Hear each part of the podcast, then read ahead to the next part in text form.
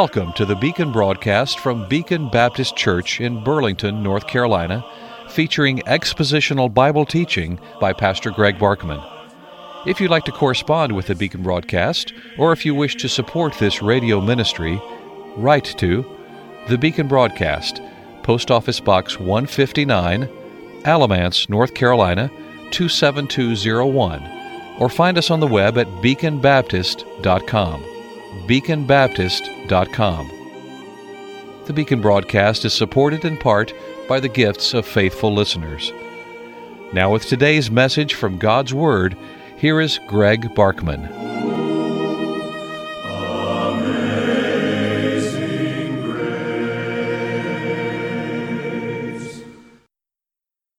Well, I'm planning to wrap up my final comments from 2 Corinthians chapter 12 today so that we can move on into chapter 13 on the broadcast tomorrow. You may recall that the last section of chapter 12 deals with Paul's defense of himself. He's actually been doing that in a longer longer section than this. But Paul's defense of himself and his exposure of some of the failures and sins that were present in the Corinthian church. And he deals with those sins. You may recall a whole list of them in verse 20 and then a shorter list in verse 21. And he told them that they needed to deal with these sins and get them out of their lives, get them out of their church, lest when he came to visit them, Yoo-hoo, I'm coming to visit you. I'm going to hold you accountable for what I'm telling you in this epistle. I'm not just going to write to you and say, you should do this, and then leave it up to you as to whether you actually follow through with it or not. I'm coming to visit. I'm putting you on notice. I'm coming to visit to make sure that you do this. I'm going to make you accountable for your obedience to what I have written to you, because what I have written to you is is written as an apostle of Jesus Christ with the authority of Christ behind it. What I have written to you is written as a portion of God's word, his inspired scriptures, for here it is in our Bible. And holy men of God spoke as they were moved by the Holy Spirit, and here it is as a part of that. So Paul says this is not optional. Now, Paul had more authority in this regard than anybody does today. Apostles had more authority than anyone does today. But nevertheless, we need to press home the point that when God tells us something clearly from His Word, He expects us to do it, to obey it, to apply it.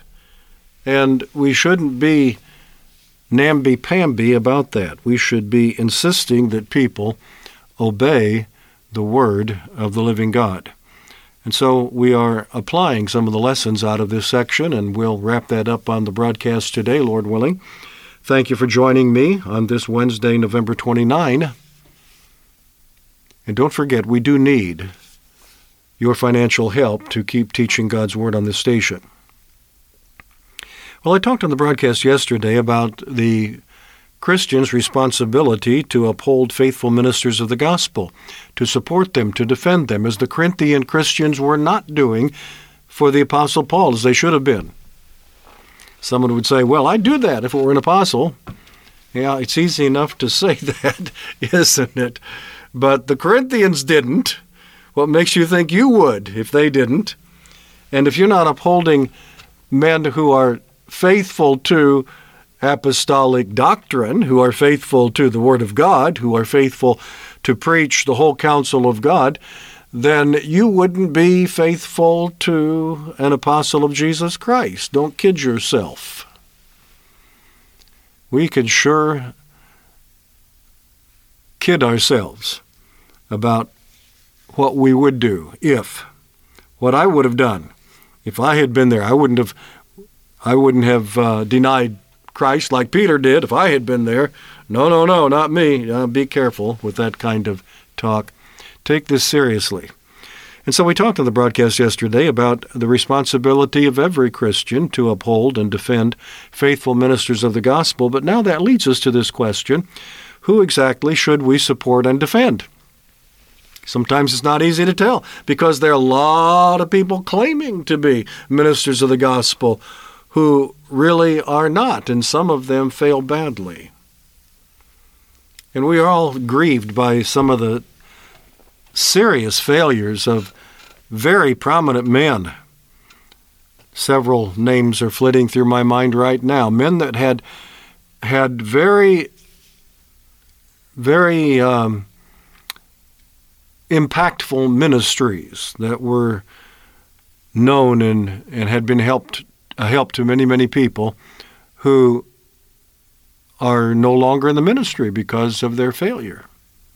I'm thinking of one man that I used to listen to on the radio occasionally. It's not that I would make it a point to listen to him every time he came on, but I, I loved to hear him. If I happened to be in the automobile when he was on the radio, I would definitely listen to him.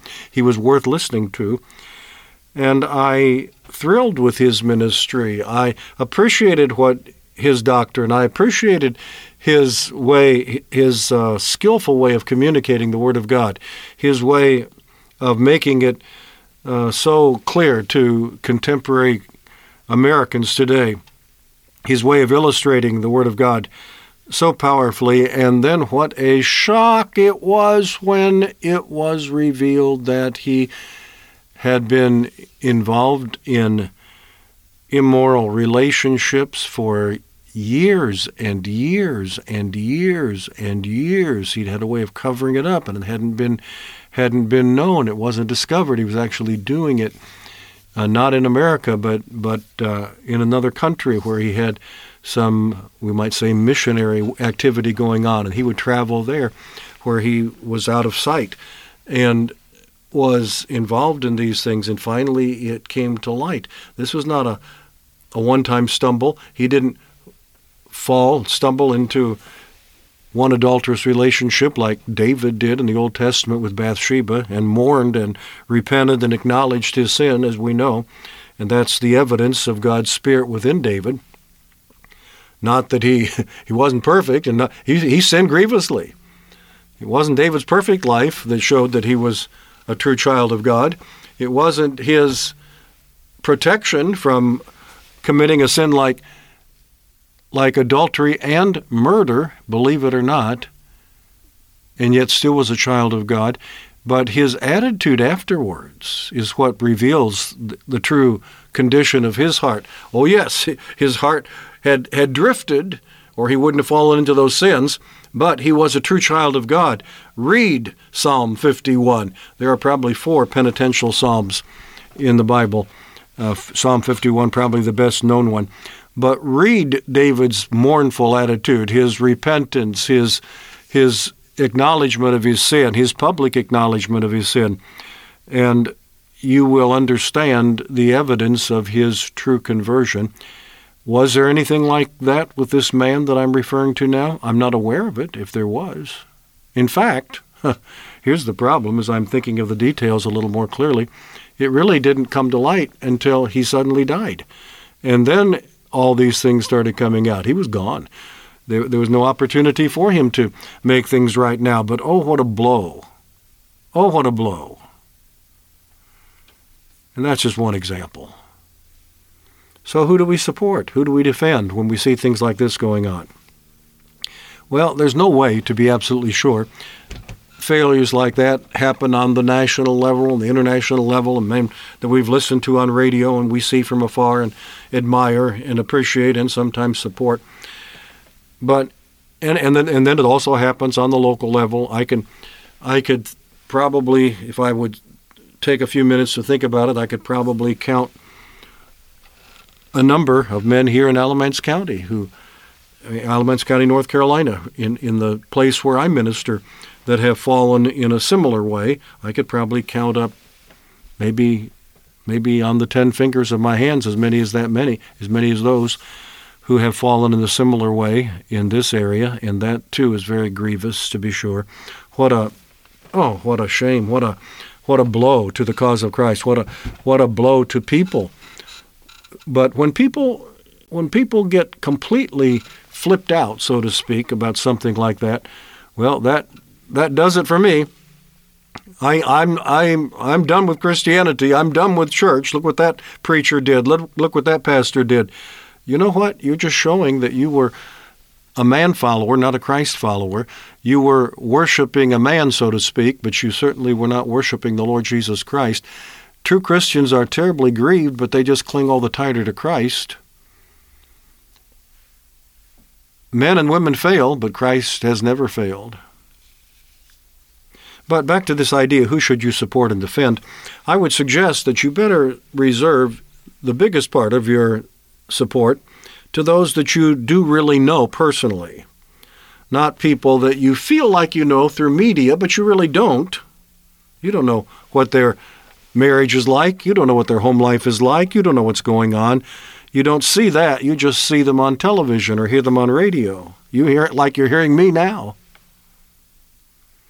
But you need to throw your support to those who live and minister among you, whose lives you do know, whose marriages you do observe, whose children you can see how they are how they are responding to the life of this person that has a public persona but also has a home life and how how real how genuine is he is he just playing a part in public and he's something else in private, or is there evidence that he has a truly Christ centered home?